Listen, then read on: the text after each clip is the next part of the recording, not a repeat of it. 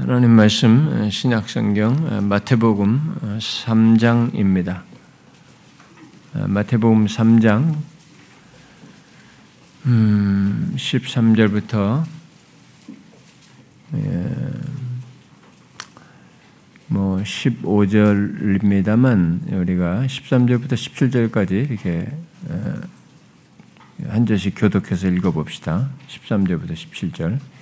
이때 예수께서 갈릴리로부터 요단강에 이르러 요한에게 세례를 받으려 나, 아, 세례 받으려 하시니 요한이 말려 이르시되 내가 당신에게서 세례를 받아야 되인데 당신이 내게 오시나이. 예수께서 대답하여 이르시되 이제 허락하라. 우리가 이와 같이 하여 모든 의를 이루는 것이 합당하니라 하시니 이에 요한이 허락하는지라. 예수께서 세례를 받으시고 곧 물에서 올라오시니 하늘이 열리고 하나님의 성령이 비둘기같이 내려 자기 위에 임하심을 보시느니 다 하십시다. 하늘로부터 소리가 있어 하면서 이는 내 사랑하는 아들이요 내 기뻐하는 자라 하시니라. 아멘.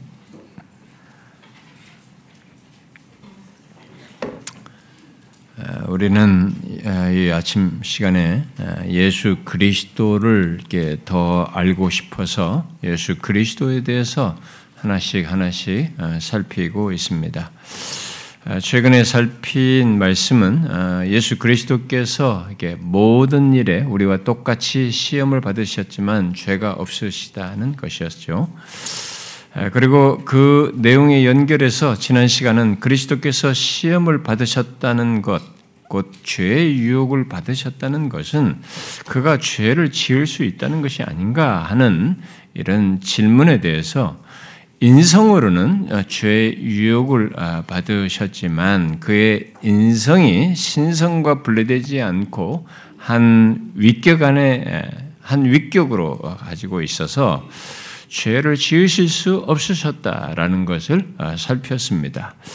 이제 그리스도 인성과 관련해서 우리가 이제 살필 이제 중요한 내용, 그 내용에 연결해서 살필 내용은 하나님의 육신이 되셔서 자기를 이렇게 제한하신 것. 특별히 육신을 입고 계시지만 신성이 있으시잖아요. 근데, 근데 그런 이제 자신을 이렇게 제한하신 것, 하나님의 아들로서 자, 아들의 자기 제한에 대해서 어, 살펴야 하는데, 어, 이 수련회 이후의 그 시간 속에서 그 내용이 좀 많은 내용을 담고 있거든요. 그 내용을 다루기는 조금 더 많은 좀 우리가 좀 생각할 것들이 참 많아요. 그것에 대해서.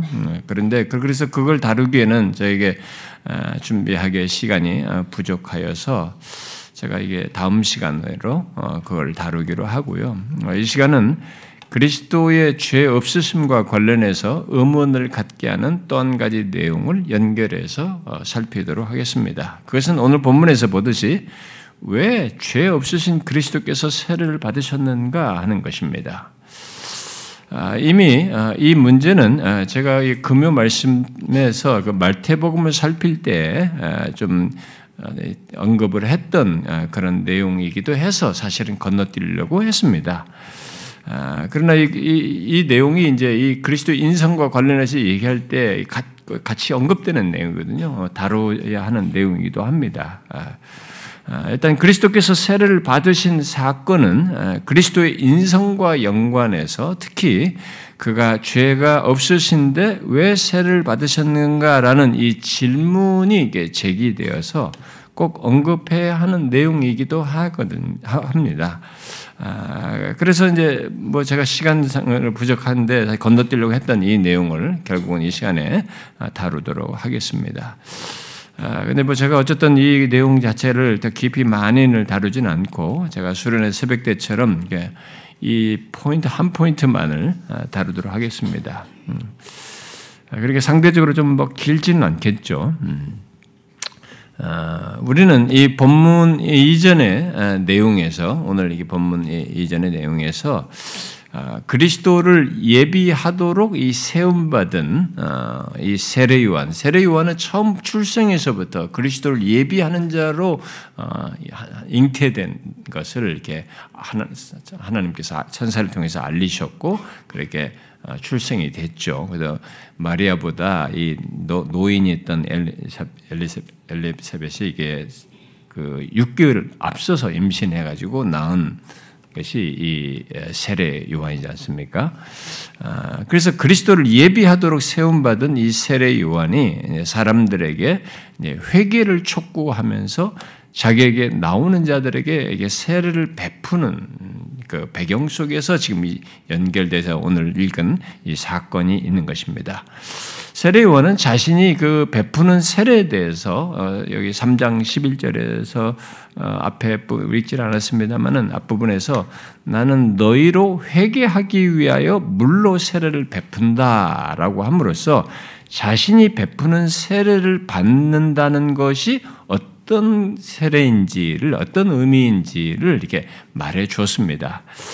그것은 먼저 회개가 필요하다라는 것을 담고 이 말을 하고 있었던 것이고, 결국 회개가 필요하다는 말은 달리 말하면 회개할 죄가 있다라는 것이 거기에 전제되어 있고 내포되어 있는 것이죠. 그러므로 세례 요한에게 받는 세례는 결국 죄인들이 받는 세례라고 하는 것을 우리에게 말을 해주고 있습니다. 세례 요한이 베푼 세례와 관련해서 마가복음 일 장 또 누가복음 삼 장은 죄사함을 받게 하는 회개 세례다 이렇게 말을 하고 있습니다. 죄사함을 받게 하는 회개 세례라고 말이죠. 결국 죄가 있는 자들이 회개하여 죄사함을 받도록 하는 세례다라고 하는 것을 말을 해준 것입니다. 물론 세례 요한이 전파한 그런 세례는 하나님 나라가 가까이 오고 있음을 알고 전파하여 행한 것이어서 결국 회개하여 죄사함을 받아 가까이 오는 그 나라에 들어갈 수 있다는 것을 말하는 것입니다. 그리고 세례 요한은 자신이 전한 그런 의미의 세례, 곧 죄사함을 받게 하는 세례에 반응하는 자들, 결국 하나님 나라의 도래를 믿고 회개하는 자들에게 이제 세례를 베푸는 것입니다. 회개하겠다고 나오는 그 사람들에게. 아, 자, 여러분, 요단강에서 사람들이 그 세례 받을 때 그 세례가 어떻게 진행되는지 아시죠? 그들은 이게 물속으로 이렇게 들어갔다가 나오는 이 과정으로 이렇게 세례를 베풀었습니다. 그래서 흔히 침례라고 이렇게 말을 하기도 사람들은 합니다만은, 여러분, 이것은 무엇을 뜻한 것입니까? 그것은 자신들이 회개할 필요가 있는 자들, 그 죄에 있는 자들인 것을 이렇게 인정하며 도래할 하나님 나라를 믿는 자들이 받는 세례로 물에 들어감으로써 자신 안에 있는 옛사람이 죽고 자신들의 죄가 용서받는다는 것을 뜻하는 것이었고, 또 물에서 나옴으로써 이제 신자로서 새로운 삶의 특권을 갖고 누릴 수 있게 됐다는 것을 뜻하는 것이었죠. 그런 의미를 사실은 세례 속에 담겨져 있는 거죠. 오늘날은 이런 회개, 이런 의미가 실제적으로 자기에게 갖게 되는 정도의 그런 세례 참여를 하질 않고, 다시 말해서 이런 회개와 믿음의 확인도 없이 그냥 대충 믿는다고 말만 하면 세례를 줌으로써 이 오늘은 세례를 받았다고 하는데 실제로는 이 사람이 신자인 것을 제대로 소유하지도 않고 누리지 못하는 이런 기현상이 오늘에 벌어지고 있는데, 원래 성경에서 세례는 그런 식으로 주는 것이 아니죠. 세례는 기본적으로 회개하고 믿는 자들이 그런 의미를 내적으로 갖고 이제 표로서 드러내는 것이죠. 어쨌든 이 세례 요한이 그런 세례를 베풀고 있을 때 예수 그리스도께서 그 자리로 이렇게 나오셨습니다. 여러분, 하나님이 육신이 되셨어요. 하나님이 육신이 되신 분입니다. 바로 죄가 없으신, 우리가 지금까지 앞서서 두 번에 살폈던 바로 죄가 없으신 바로 그리스도예요. 그 그리스도께서 세례 받으러 나오시는 것을 한번 생각해 보십시오. 바로 앞에서 말한 의미의 세례를 베푸는 세례 요한에게 세례받고자 나오시는 이 그리스도 하나님이 육신이 되신 분을 한번 생각해 보라는 겁니다. 충분히 생각을 해봐야 돼요. 우리와 같이 우리와 같은 사람으로 생각하면 안 되고, 우리 죄인은 우리들과 생각하면 안 되고, 하나님이 육신이 되신 분이 이렇게 세례받으러 나오시는 거예요. 죄인들이 세례받는 그 현장으로 자신도 세례받겠다고 나오는 겁니다. 여러분, 이 순간을 한번 잘 상상해 보세요. 세례받으러 오시는 분이 어떤 분이신지를 알면 이 순간은 평범한 순간이 아닙니다. 굉장한 순간이에요. 구원사적인 면에서도 이 공생이 시작하면서 하는 이 사건적인 의미에서도 그렇고 굉장한 순간입니다. 의미 없는 의식 같은 게 아니에요. 오늘날 우리들이 세례할 때 그냥 의식적으로 하는 것 같은 그런 의식을 갖는 장면이 아닙니다. 우리는 실제로 이게 예수님이 세례받고 난 뒤에 이것이 얼마나 엄청난 것이었는지를 바로 뒤에서 증거하는 내용을 우리가 함께 읽은 내용에서 보았죠. 예, 어땠습니까? 성령이 비둘기같이 임하셨어요. 이분이 세례를 받자 성령이 비둘기같이 임하고 하늘로부터 하나님의 음성이 있었습니다. 예? 거기 있어? 아, 이는 내 사랑하는 아들이요 내 기뻐하는 자라고 하는 음성이, 이 세례받고 난 뒤에 이분이 세례받고 난 뒤에 있게 된 것입니다. 일단 그리스도께서 공적으로 사역을 시작하시는 것을 나타내시는 것이기도 하죠. 그렇게 그것을 나타내시면서 세례 받으시는 것을 통해서 무엇인가를 분명히 증거하는 대단히 중요한 순간이고 사건인 것을 우리에게 시사해 주고 있습니다.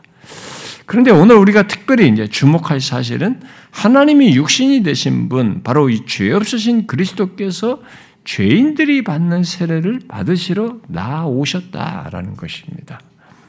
그래서 우리가 이제 여기서 질문이 이제 제기를 하게 되는 거죠. 왜 죄 없으신 그리스도, 어? 그분이, 그래서 결국 세례가 필요치 않는 이분이 죄 있는 자들이 받는 세례를 받으러 오셨는가 하는 것이죠. 우리는 그 대답을 오신 그 자기에게 나온 그 예수님께 대해서 세례받겠다고 나오시는 분에 대해서 세례 요한이 보인 반응, 그리고 그 보인 반응에 예수님께서 대답하신 것 속에서 우리는 이 대답을 찾을 수가 있습니다. 왜 이 죄 없으신 분이 세례를 받으려고 하는지, 음? 받으시는지 그 예수님의 대답에서 알 수가 있겠죠. 먼저 세례 요한은 그리스도께서 자신에게 세례받는 것이 합당치 않다고 여겨서 말렸습니다. 내가 당신에게서 세례를 받아야 할 터인데 당신이 내게로 오시나이까? 그러면서 말렸어요. 그러자 그리스도께서 이제 대답을 하시자 뭐라고 말씀하십니까? 이제 허락하라. 우리가 이와 같이 하여 모든 의를 이루는 것이 합당하니라. 이렇게 말씀하십니다. 그 말에 세례 요한은 더 이상 거부를 못합니다. 거부를 하지 못하고 허락하는 거죠. 허락하라고 한 대로 세례를 베풉니다. 세례 요한은 그리스도께서 우리가 이와 같이 하여 모든 의를 이룬다라는 이 말에 더 이상 다른 반응을 할 수가 없었어요. 그리고 거기에 따랐습니다. 거기에 순종하여서 그리스도께 세례를 베풀었어요. 그래서 이제 우리가 질문입니다. 생각할 것이 바로 이건죠. 우리가 이와 같이 하는 것, 그 세례 요한이 예수님께 세례를 베풀고 거기에 그리스도께서 세례를 받으심으로 모든 의의를 이루다고 한 것이 도대체 뭘 말하는 것인가 하는 겁니다. 이게 이제 대답이 되는 거예요. 이분이 왜 세례를 받는 것에 대한 대답이 이 말씀 속에 있는 것이죠. 자, 여러분, 죄 없으신 그리스도께서 세례를 이렇게 받으심으로 모든 의를 이룬다고 하는 것은 무엇을 말할까요?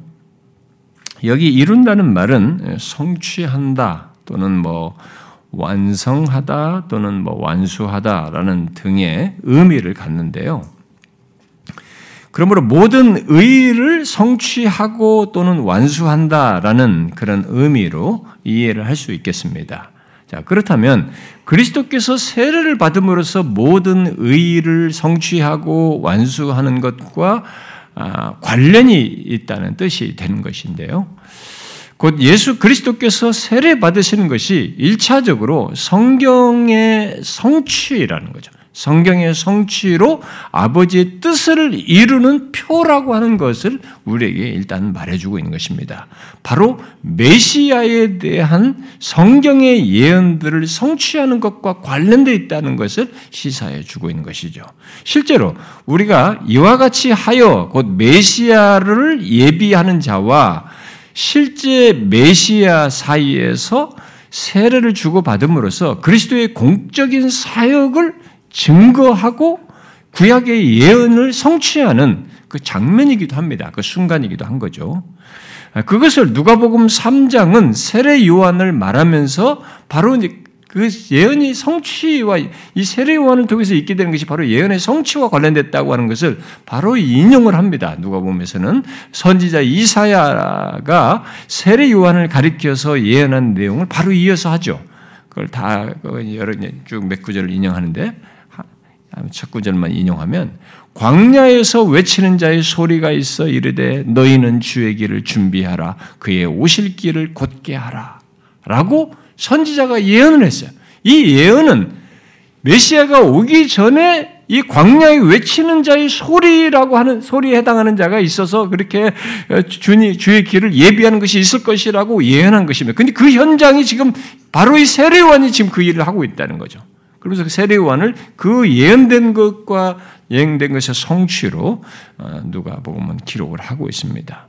그러므로 광야에서 외치는 자의 소리로 등장한 세례 요한이 예수님께 세례를 베푸는 것은 분명 예언의 성취이죠.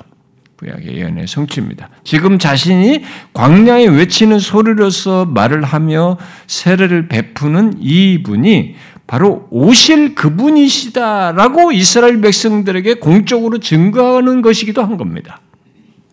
실제로 예수님은 세례 요한에게 세례를 받으심으로써 메시아로서의 공적인 사역을 시작을 하십니다. 이게 이제 공적 사역의 시작점이에요. 시작을 하시는 거죠.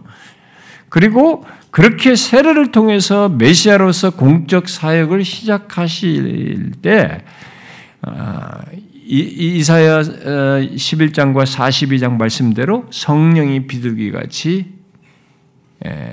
그리스도께 임하는 일이 있게 되고 또 시편 이 편과 그 이사야 사십이 장 말씀대로 하늘로부터 아버지께서 예수 그리스도가 자신의 아들이심을 증거하는 일이 있게 되었습니다. 이런 것들을 생각할 때 그리스도께서 세례 받으시는 것은 터너라는 사람의 말대로 고난받는 종으로서 선지자들에 의해서 그려진 의의를 공적으로 선포하고 예시하시는, 예시하는 것이라고 말할 수 있습니다. 그리고 오스본이라고 하는 이 주석자라는 사람도 여기 모든 의의를 이룬다는 것을 설명하는 가운데 그 말 속에는 예수님이 고난받는 종의 역할을 받아들이고 이사야에서 말하는 거잖아요. 고난받는 종의 역할을 받아들이고 요한의 사역을 승인함으로써 아버지의 뜻을 따른다는 의미가 있다라고 설명을 했습니다. 죄 없으신 그리스도께서 요한에게 세례를 받음으로 그 모든 의를 이룬다고 하신 것 속에는 그렇게 선지자들에 의해서 그려진 의를 공적으로 선포하고 예시하며 고난받는 종의 역할을 받아들이는 성취의 의미가 있는 것이죠. 그것이 세례를 받으시면서 모든 의의를 이룬다고 하신 말씀 속에 내포된 한 가지 중요한 의미라는 것입니다. 그리스도께서 죄가 없으심에도 세례를 받으심으로 결국 이 예언이 성취되는 것, 특히 고난받는 종으로서 행할 것을 말씀하신 아버지의 뜻을 순종하여 행하시고자 하는 그 공적인 등장인 것이죠. 그런데 죄 없으신 그리스도께서 세례 요한에게 세례받고자 하시면서 모든 의를 이루는 것으로 말한 것 속에는 또 다른 중요한 의미가 같이 내포되어 있습니다. 그것은 하나님이 정하신 모든 것, 곧 그의 뜻을 완수하시고자 하는 것 속에서 자기 백성들과 구원할 자기 백성들과 동일시해서 구원한, 구원을 이루시고자 하는 것입니다. 이 그 의미가 여기에 같이 담겨져 있는 거예요. 세례를 통해서 모든 의를 이룬다는 것 속에는 바로 그것, 그런 의미가 있는 것입니다. 하나님이 정하신 모든 것, 바로 그의 뜻을 완수하시는 것인데 바로 자기 백성들과 동시에서 구원을 이루는 이것 말입니다. 그렇게 구원을 이루는 것이 여기 모든 의, 곧 완수하시고자 하는 모든 의 속에 담긴 또 다른 중요한 내용인 것이죠. 여러분은 죄 없으신 그리스도께서 세례를 받으심으로써 이 같은 사실을 나타내시고 증거하신 것을 알고 있습니까? 그리스도께 세례가 그냥 형식적으로 그냥 앞에 사람들에게 보이는 뭐 이런 것이라고 생각하십니까? 이게 우리와 무관하다고 생각하십니까? 우리와 이런 깊은 관련성이 있다는 것을 아십니까? 바로 죄 없으신데도 세례를 받으심으로써 자신이 구원할 자를 바로 죄 있는 우리와 동일시 하시는 것이에요. 동일시 하셨던 것입니다. 우리는 이 놀라운 사실을 그리스도의 세례에서부터 보아야 됩니다. 하나님이 자신이 구원할 자들과 이 동일시 하시는 것을 이 세례에서부터 보아야 됩니다. 물론 육신을 입고 성, 하나님의 성육신하에 산 전체가 다 그런 것이기도 하지만 그렇게 구, 구체적으로 이렇게 밝히고 증거하는 두드러진 것에서 보면은 공적으로 이것이 세례를 통해서 그, 그, 그 사실을 분명히 드러내는 것이죠. 그래서 그리스도께서는 고린도후서 오 장 끝절의 말씀대로 죄를 알지도 못하신 분으로서 우리를 대신하여서 죄가 되신 것을 결, 십자가에서 결정적으로 이렇게 가지셨죠. 드러내셨습니다. 그러나 그리스도께서는 그런 동일시를 공생에 시작하시는 그 첫 시점, 곧 세례를 받으실 때부터 나타내시고 증거하신 것입니다. 죄를 알지 못하신 분이 우리를 대신하여 죄가 되시는 것을 말이죠. 그 죄 없으신 자신이 구원할 우리와 동일시하는 것이죠. 이렇게 음? 아, 결국 세례를 통해서 그리스도께서는 어, 자신의 사명이 자기 백성들의 머리로서 곧 구원할 우리와 동일시하여서 구원하시는 것임을 드러내신 것입니다. 그리스도께서는 창세전에 이미 자기 백성들의 머리로 세움 받으셨어요. 그리고 이 땅에 오셔서 구원하시는 모든 것 속에서 우리의 머리로서 우리들의 자리에 서셨습니다. 그리고 그 구원을 이루시는 일을 끝까지 완수를 하시죠. 여기 세례를 받으시는 것은 또 바로 그 사실을 명백히 보이고 드러내는 것입니다. 공적인 사역을 시작하시는 순간에서부터. 특히 우리의 머리로서 세례를 통해서 물속으로 이게 내려갔다가 다시 올라오심으로써 자기 백성들의 죄를 대속하시는 것을 나타내신 것입니다. 머리로서 자기 백성들과 하나가 되어서 말이죠. 앞에서 말한 대로 세례는 죄 있는 자들이 회개하여 죄사함을 받는 것의 외적인 표시라고 했습니다. 그런 의미를 물속으로 들어갔다가 다시 올라옴으로 옛사람이 죽고 새사람이 되는 것을 나타낸 것입니다. 그런데 예수 그리스도께서는 죄가 없으세요. 그러니까 죽어야 할 옛사람도 없는 겁니다. 그래서 다시 얻을 새사람도 필요가 없어요. 이분에게는. 그런데도 죄가 있어서 죽어야 할 옛사람을 가진 죄인들처럼 물로 내려가신 것입니다. 바로 구원할 자들, 우리들의 머리로서 그렇게 하신 거예요. 우리들과 하나가 되어서 그렇게 하신 것입니다. 성경은 실제로 예수 그리스도께서 자기 백성들의 죄를 짊어지시는 데서 우리들과 하나가 되셨다는 것을 말하고 있어요.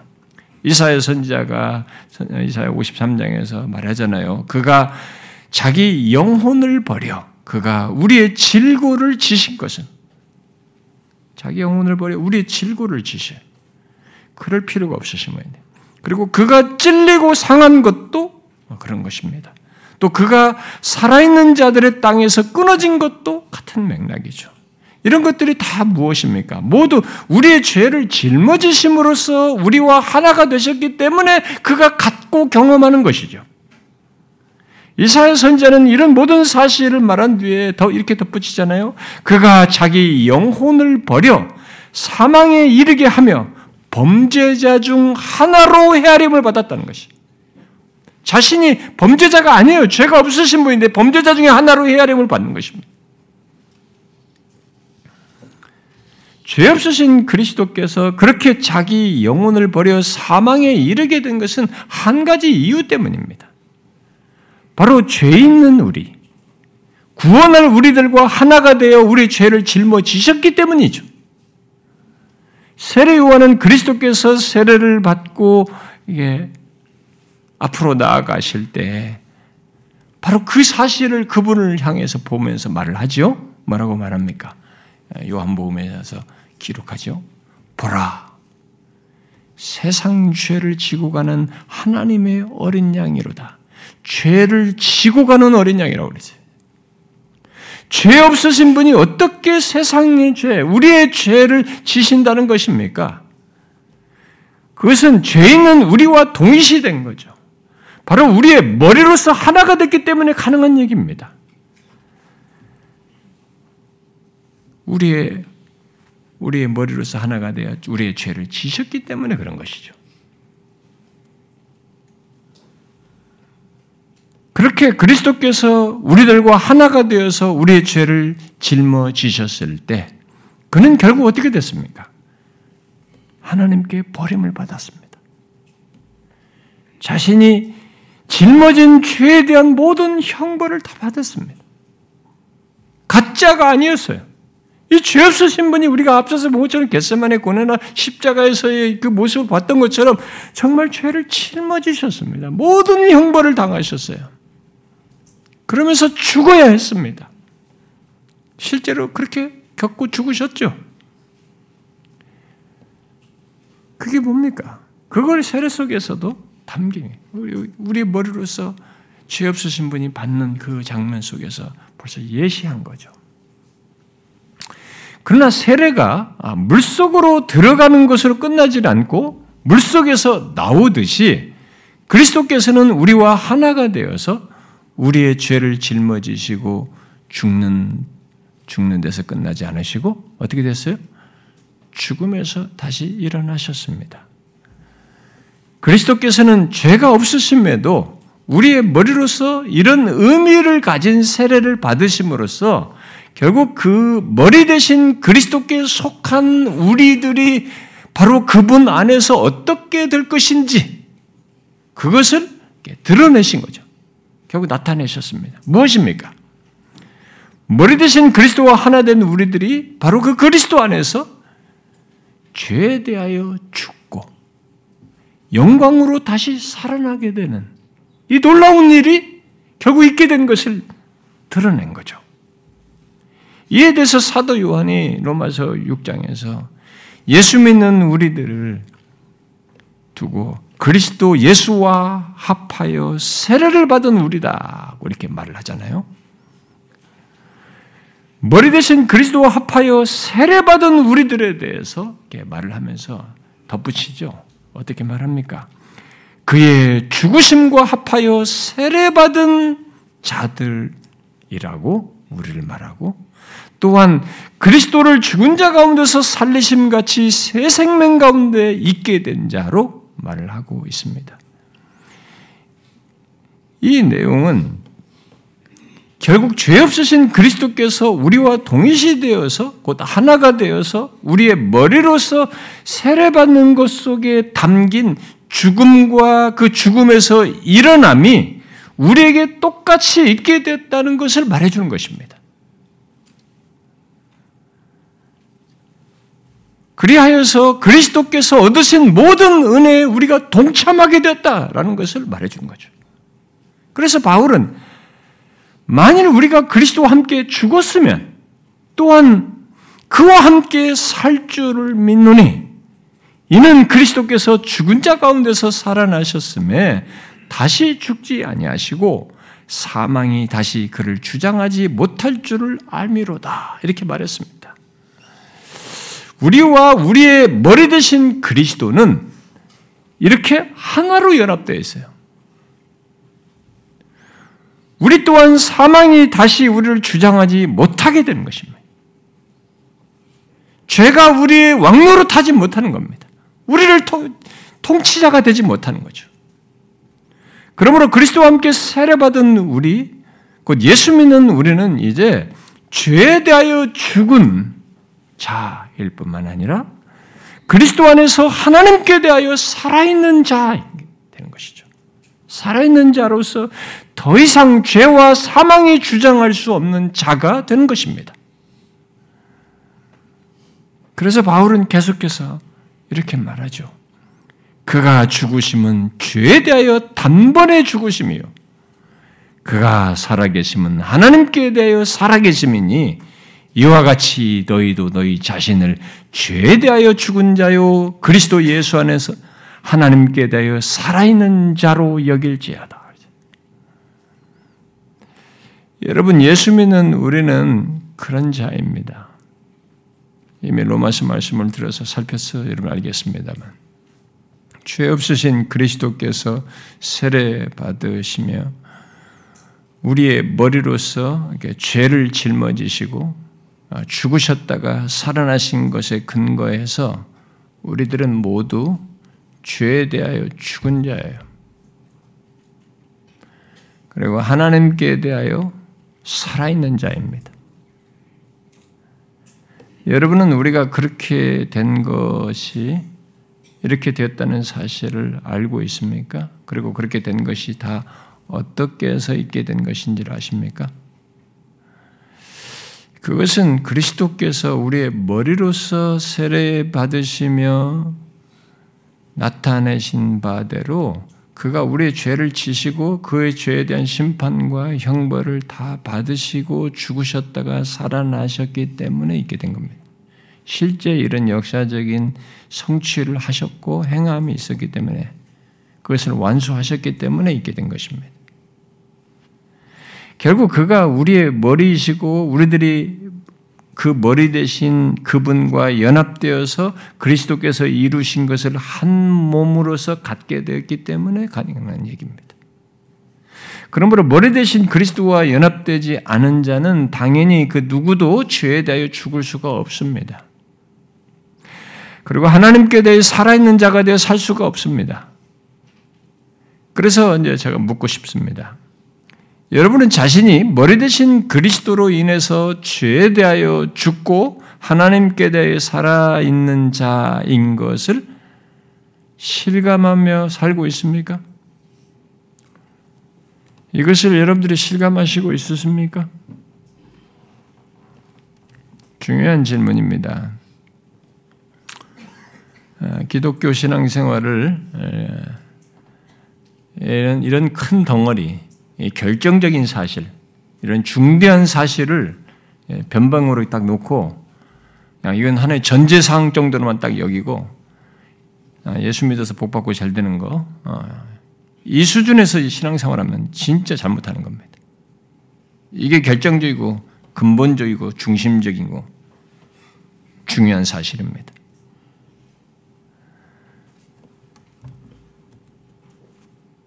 이 머리 대신 그리스도와 합하여 죽고 산 우리들은 세례를 통해서도 분명히 보인 이런 내용이 그리고 그것을 완수하신 것에서 이 사실을 우리에게 결론적으로 얘기합니다. 우리의 옛사람이 죽을 뿐만 아니라 우리가 죄에 대하여 죽은 자이고 하나님께 대해 살아있는 자인 것입니다. 더 이상 죄의 지배 아래 있지 않다는 것입니다. 그리고 하나님의 은혜와 생명 안에 있는 자라는 것입니다. 여러분, 이것이 신자들에게, 예수민 사람에게, 우리 머리 대신 그리스도와 연결되어 있는 예수 믿는 자들에게 있는 사실입니다. 여러분, 얼마나 놀라운 복입니까? 여러분, 이 놀라운 복을 알고 있습니까? 인간은 근본적으로 모두 다 영적으로 죽어 있습니다. 하나님께 대해 죽어 있어요. 죄와 허물로 죽어 있습니다. 죄로 죽어 있다는 것은 죽어 있는 자가 움직이지 못하듯이, 여러분들이 그 제가 언젠가도 그 보험잔치 때도 얘기했지만은, 하여튼 여러분들이 가까이 있는 그 가족들이든 누구든 죽을 때, 돌아가셨을 때 가서 죽은 자를 꼭 보셔야 됩니다.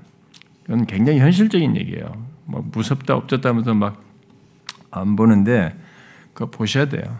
막 그것이 무슨 어떤 사람들 뭐 트라우마다 뭐 들여다는데, 글쎄요, 뭐 그 정도 심하게 무슨 병적으로 들리는 사람들은 모르겠지만, 정상적이라면 자기가 혈육에서 가까이 있던 사람들, 사랑했던 사람이 죽었을 때는 한번 가서 여러분들이 그 죽은 그 시신을 한번 보셔야 돼요. 음, 뭐 그 마무리 마무리 인사할 기회도 주죠. 입관하기 전에, 탁 넣기 전에 가족들 오라고 보라고 하죠. 어, 저도 옛날에 이 입관에 할 때 그 같이 가족들만 딱 들어왔는데, 보자마자 막 튀어나가서 구토하더라고요. 한 사람이, 가족 중에 한 사람이, 딸인지 누구인지 하여튼. 그러니까 그걸 너무 이미 죽은 거 다 알고 이미 죽은 거 다 봤는데도 막상 그 입관을 하는 데 그 시신을 이렇게 깨끗하게 해서 정리했는데도 그거 보자마자 못 견디고 나가서 튀쳐나가다가 구토를 하더라고요. 그때 모르겠어요. 일단은 여러분, 이게 인간이에요. 우리 우리 인간의 삶인 것입니다. 그걸, 그걸 그냥 딱 잊고 넘어가려고 하면 안 됩니다. 이 엄연한 현실이에요. 언제든지 찾아올 수 있어요, 죽음은. 내일 찾아올 수 있는 겁니다. 그런데 그 죽음이라는 게 뭡니까, 여러분, 실체가? 죽음은 생명 없음이잖아요. 그러니까 살아있다고 하는 것이 전혀 없는 겁니다. 못 움직여요. 안 움직입니다.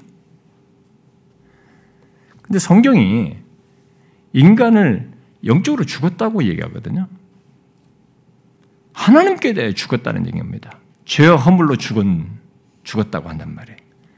그래서 진짜로 예수를 믿기 전에 인간 영적으로 죽은 사람들은 하나님께 대해서 움직이질 않습니다.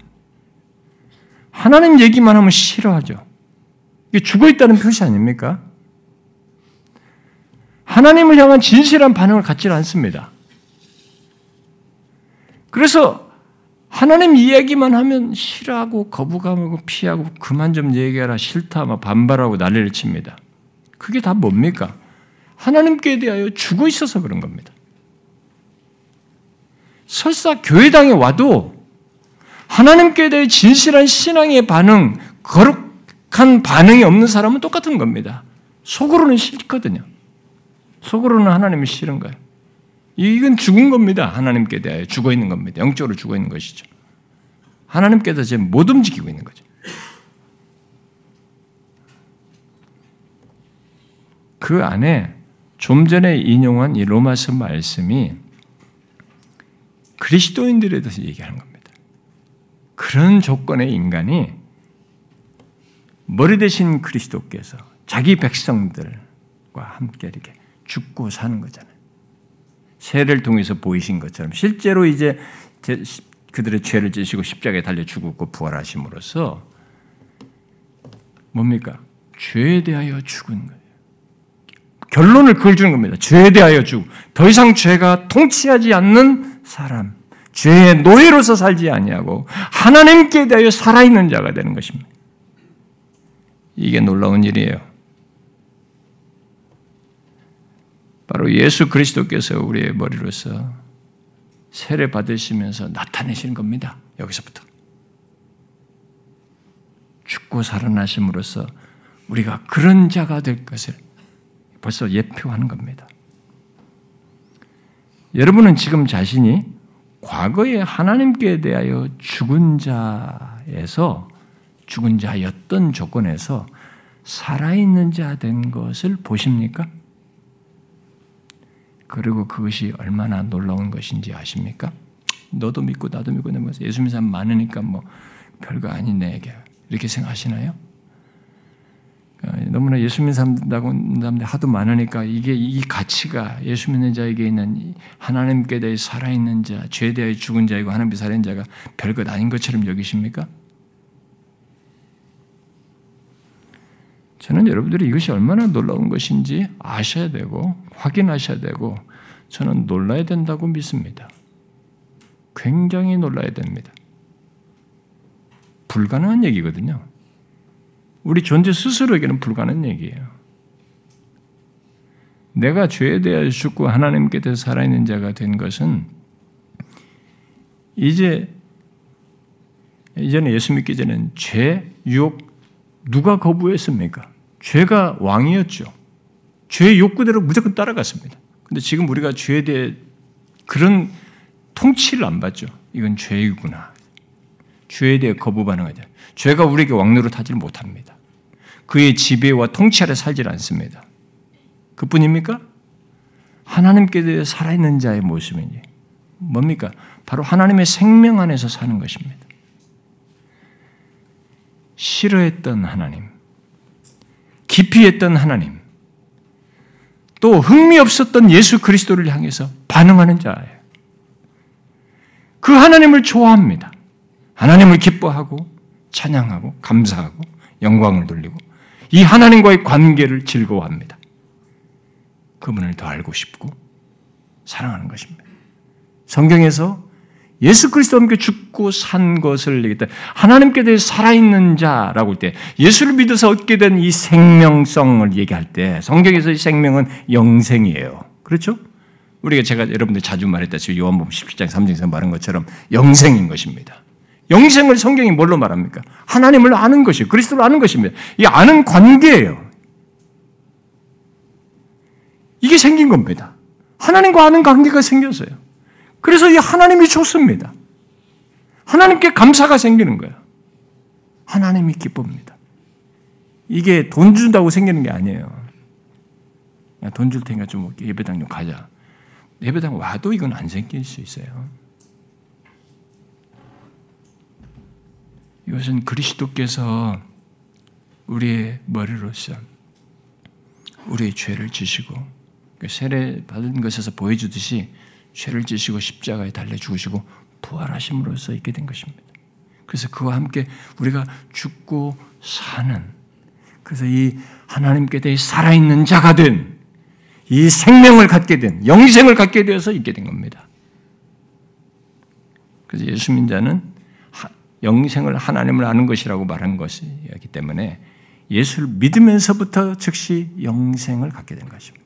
이 영생의 완전한 상태는 우리가 죽음 이후에 잠자다가 깨는 것 속에서 나중에 온전하게 누리겠지만 지금부터 갖는 것이에요. 여러분, 이게 가벼운 것이에요? 그리스도께 대해 살아있는 것. 예수 그리스도께서 죄 없으신 분이 공적인 사역을 시작하면서 세례 받으실 때 그걸 벌써 보이신 겁니다. 우리의 머리로서. 그리고 실제로 이루셨습니다. 그래서 우리는 그 혜택자예요, 지금. 예수 믿는 사람. 죄에 대하여 죽은 자요, 하나님께 대하여 살아있는 자가 되었습니다. 여러분들에게 그게 생겼습니까? 하나님과의 관계가, 그분을 아는 것이, 아는 관계 속에 있는 것이 즐겁고 그것이 위로가 되고 힘이 되고 더 알고 싶고 하나님을 기뻐하고 감사하게 되고 찬양하게 되는 이런 일이 있게 됐습니까? 놀라운 일이에요. 하나님께 대해서 죽었던 자잖아요. 하나님 하자도 싫어했잖아요. 그만 좀 얘기하라 말이지. 싫어했던잖아요. 근데 이제 내가 하나님에 대해서 얘기를 하고 싶고 하나님과의 관계를 말하고 싶고 하나님 관계를 즐거워한단 말이에요. 이게 뭡니까? 하나님께 대해 살아있는 자입니다. 이건 놀라운 일이에요. 우리에게 이것을 주기 위해서 하나님이 육신이 되어 오셨습니다. 그리고 꾸준히 그 완수를 하기 위해서 공생의 사역에서부터 나타내시면서 이루셨어요. 그리고 마침내 갖게 하신 것입니다. 얼마나 놀라운 은혜입니까? 정녕 여러분들이 예수를 믿어서 자신이 죄에 대하여 죽은 자요 하나님께 대해 살아있는 자가 되었거든. 이 큰 사실을 가볍게 여기지 마십시오. 이건 나의 존재와 인생과 영혼을 바꾼 사실이에요. 영원토록 놀라운 사실이 내게 있게 된 것입니다. 그리스도와 합하여 있게 된 것입니다. 이 사실을 기억하면서 사십시오. 우리에게 있는 이 놀라운 특권과 복을 기억하며 살라는 것입니다. 기도합시다.